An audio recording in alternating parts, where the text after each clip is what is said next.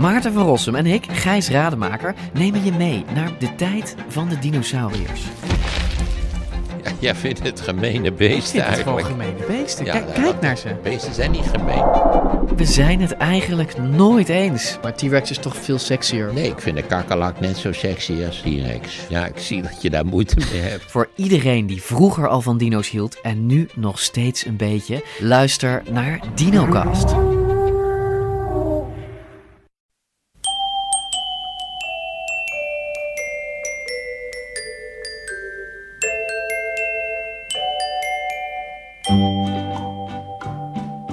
Welkom bij aflevering 195 van de Echt Gebeurd podcast, waarin waargebeurde verhalen worden verteld door de mensen die ze zelf hebben meegemaakt. Maar waarin ook af en toe iemand voorleest uit het dagboek dat hij of zij als puber bijhield. In deze aflevering het puberdagboek van Esma Mukhtar.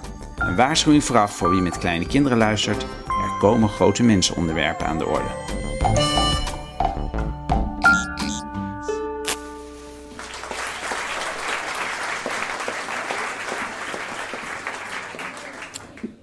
Ik ben hier 15 jaar en woon met mijn chronisch zieke moeder in Groot-Ammers in een klein dorp in Zuid-Holland, aan de Lek. Mijn Egyptische vader overleed toen ik bijna vijf was in Rotterdam, waar ik ben geboren. En ik ga nu naar de middelbare school aan de overkant van de rivier in Schoonhoven en ik schrijf elke dag. Ik lees hier wat fragmenten of fracties daarvan, van wat er gebeurde of juist niet, tijdens een paar dagen in 87 en 88. 19 mei 87. Doe ik het wel goed allemaal? Ik wil niet dat ik later denk dat het anders had gemoeten. Dit is eigenlijk een rare gedachte. Je kunt jezelf achteraf geen verwijten maken, geloof ik. Want zo ben je en zo doe je het op dat moment. En daar is niks aan te doen. Maar ik sta toch wel stil bij van alles, zoals met Gus. Ik ben boos, zij is boos. Of nee, eerder koppig. En we hebben elkaar nog niet nodig gehad sinds gisterochtend. Het kan me ook even niet zoveel schelen. Ik weet dat ik van haar hou en ik wil haar van mij houden. Haha, woordgrapje. Als we maar niet te veel op elkaars lip zitten, gaat het ook prima.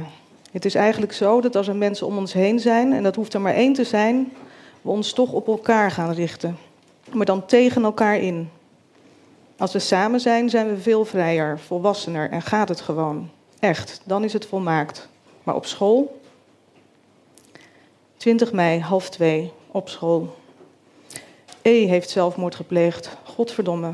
Maar ze leeft nog. En dat was ook haar bedoeling, denk ik. Het gaat nu met me. Vanmorgen was het verschrikkelijk. Ik vertelde het voorzichtig aan Jessica. Die was meteen helemaal overstuur. Het is ook heel erg.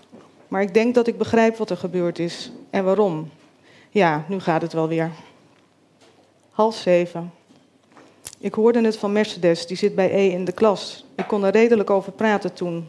Voor het eerste uur vond ik dat als Jessica het nog niet wist, ze het moest weten. Ik liep jankend met haar de klas uit.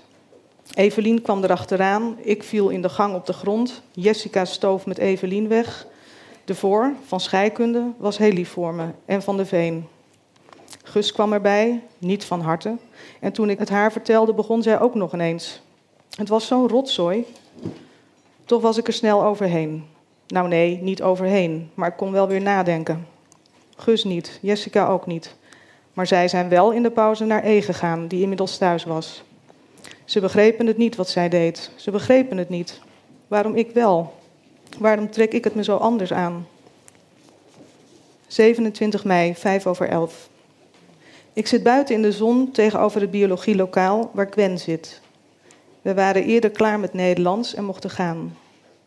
Er lopen twee eenden voorbij. Ik zag Gwen net even. Nu ook een kraai. Nog een kleinere kraai en een mus. Ik zei liefie. Ze verstond het niet. Straks geschiedenis. Had vannacht een droom. Ik liep met haar en ergens helemaal achter op het schoolplein stonden we stil. Ik zei dat ik haar wel wilde zoenen. Maar ik had geen geld. Ik draaide rondjes en zwiepte met mijn armen. Tjeerd Segaar van Nederlands zag ons en hij moest begrepen hebben wat er bijna aan het gebeuren was, want hij kwam naar me toe en wilde me wat geld lenen. En er was een brief. Ik weet niet of ik hem haar had gestuurd of zij hem aan mij, maar achterop was een rode mond geplakt. Ik krijg het een beetje koud hier. De zon is warm, maar de wind waait onder mijn t-shirt. Jemig, wat gillen die jongens in Gwens klas. Kwart over zeven. Fietste vanmiddag over de dijk en er loopt ineens iemand op me af en vraagt me te stoppen.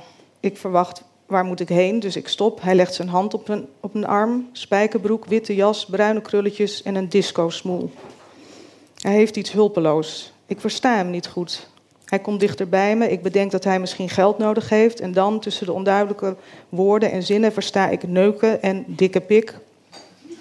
Het dringt niet goed tot me door, maar dan ineens zie ik duidelijk voor me wat er gebeurt. Hij grijpt naar me. Mag ik voelen, alsjeblieft? Geil en paniekerig. Ik voel zijn handen, smerig en absurd. Het gebeurt. En wat er nog meer had kunnen gebeuren als, ja, Jezus, hij moet wel heel erg in de war zijn. Hoe haalt hij het in zijn hoofd, midden op de dag, midden op de dijk? Terwijl hij zo in me stond te knijpen, mijn fiets gelukkig nog tussen ons in, heeft hij wel meer dingen gezegd en gevraagd, maar ik weet het niet meer. Het ging zo snel. Nee, doe maar liever niet, doe maar niet, doe maar niet, zei ik. Of gilde ik? Nee, ik bleef heel rustig, geloof ik. Ineens liet hij los, draaide zich om en liep van me weg. Ik, ik kreeg bijna medelijden. Ik ben snel doorgefietst alsof er niets was gebeurd. Ik heb het niemand verteld, ook mama niet. Ga ik niet doen ook. Ik schaam me en een praktische reden is dat er dan altijd weer door haar op teruggekomen kan worden als ik weer eens avonds laat naar huis moet fietsen. 3 januari 88. Ik vergeet soms dat ik het ben die schrijft. En vaak ook schrijf ik alsof een ander het zou kunnen lezen. Nooit schrijf ik alles. Nee, dat is niet waar. Alles schrijf ik helemaal. Verwarrend. Er is wel iets waar ik nooit over geschreven heb, omdat ik ervan zou schrikken als ik het plotseling teruglas. Af en toe heb ik weer zo'n moment dat ik me bewust word van mezelf, mijn bestaan, van het bestaan. Ik begrijp het niet en vraag me af of ik de enige ben die kan denken wat ik dan denk op zo'n moment. Alsof ik uit mezelf glip. En het is elke keer weer een schok. Ik kan het soms oproepen, maar meestal is het er zomaar. 5 januari, 3 uur. Ik zit in een leeg lokaal, dat van Hanny, achterin bij het raam, wagenwijd open. Dat raam, niet ik. Ik laat een scheet, net een sigaret gerookt, in lokalen niet roken, nee. En ik heb rode sokken gepikt, plus een zwarte aansteker. Wat ben ik slecht? Bijna elf uur, leuke dag, kleine dingen. En ik geloof dat ik de smaak te pakken krijg. Naast die sokken en aansteker ook een opzij meegenomen, zomaar. Laat het hier maar bij blijven. Meer nog dan vind ik het te erg worden. Die opzij vond ik al een hele stap. Maar het ging zo makkelijk. Proletarisch winkelen. Weet niet goed wat ik ervan moet vinden. 7 januari, half acht. Ik luister naar Sappho, La Piscine, op een melodie van Satie.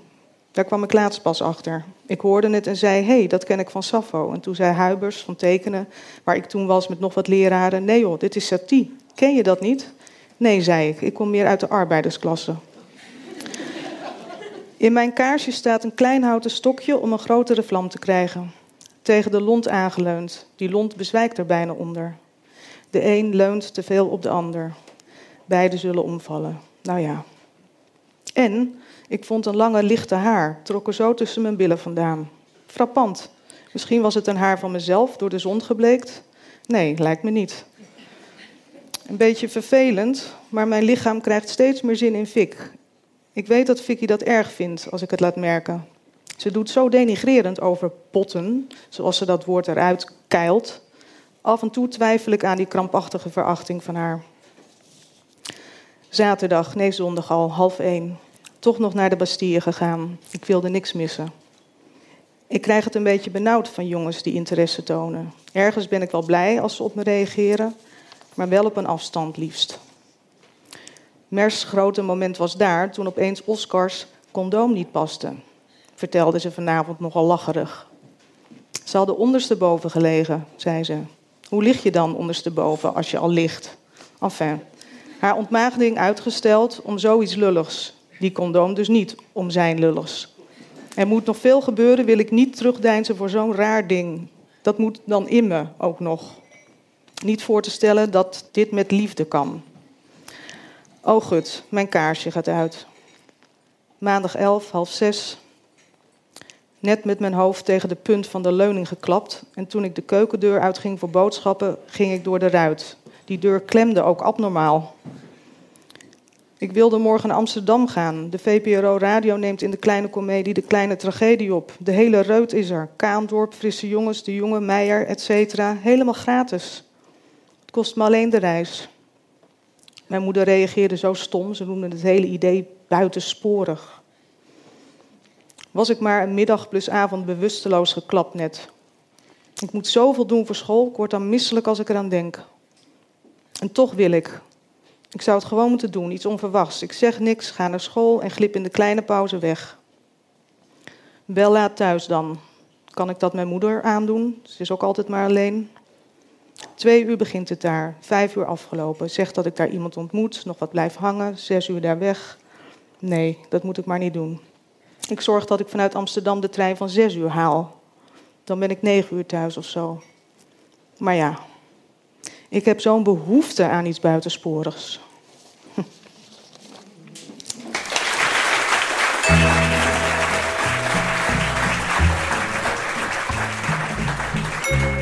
En dat was het puberdagboek van Esma Mokhtar. Esma studeerde filosofie in Amsterdam, publiceerde onder andere over beeldende kunst en ging lesgeven op diverse kunstacademies. In haar vrije tijd is ze programmamaker voor Poëziecentrum Perdu in Amsterdam en werkt ze aan een roman. Echt Gebeurd wordt elke derde zondag van de maand opgenomen in Toemler, de comedyclub onder het Hilton Hotel in Amsterdam. Als jij twijfelt of je ook een keer een verhaal zal komen vertellen, of om net als Esma uit je puberdagboek voor te lezen, aarzel dan niet om contact met ons op te nemen. Zondag sprak ik na afloop van Echt Gebeurd drie bezoekers die zeiden dat ze de sfeer in Toemler veel informeler en gezelliger vonden dan ze hadden verwacht. Verhalen vertellen en voorlezen bij Echt Gebeurd is vooral leuk dus. En we kunnen Echt Gebeurd alleen blijven maken als jullie, de luisteraars van de podcast, het ons laten weten als je een verhaal denkt te hebben. Dat kan via onze website www.echtgebeurd.net. De redactie van Echt Gebeurd bestaat uit Paulien Cornelissen, Rosa van Toledo, Maarten Westerveen en mijzelf, Mieke Wertheim. Productie Eva Zwaving, zaaltechniek Jasper van Oorschot, podcast Gijsbert van der Wal. Dit was aflevering 195. Dank voor het luisteren. En als je nou ooit besluit om proletarisch te gaan winkelen voor rode sokken en een zwarte aansteker bijvoorbeeld, vergeet dan niet om ook een opzij mee te pakken.